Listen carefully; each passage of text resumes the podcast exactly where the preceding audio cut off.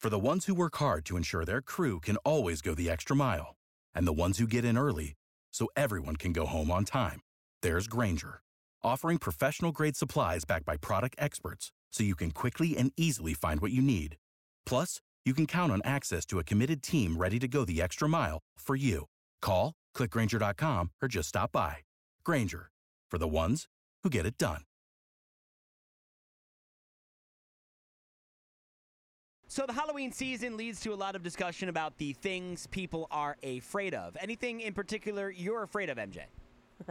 Um, I'm afraid of everything. Everything. Okay. Um, you want to be specific on some things, or Yeah, haunted houses are like my worst nightmare. Okay. I'm afraid of bats. Okay. Um, I actually saw one the other day because I live by the woods, and I immediately about faced and just walked away from my sister as she was speaking to me.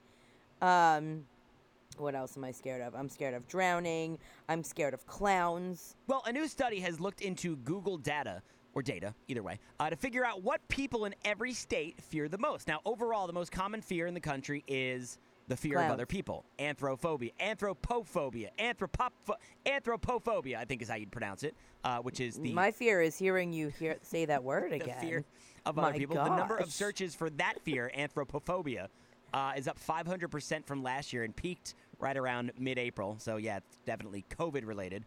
Um, plenty of other pandemic related fears, though, that one states uh, this year, at different states rather, including fears of being alone, the outside, and germs.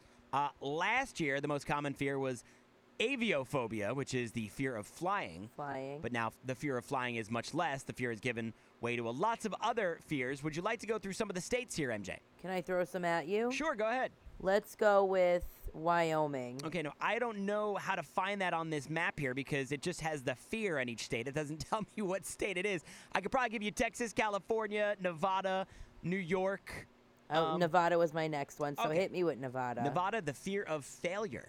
All right, that makes sense because they're all pumped with silicone and and everything. So they, if Nevada is like the fakest place ever, I love it. Uh, Hawaii, Um, the fear of heights. Wow, they jump off cliffs out there. California, you're going to love this one, the fear of social media. Honestly, I'm done. I'm faint because if you go on Instagram, all these influencers are like Los Angeles, California. I live in the hills.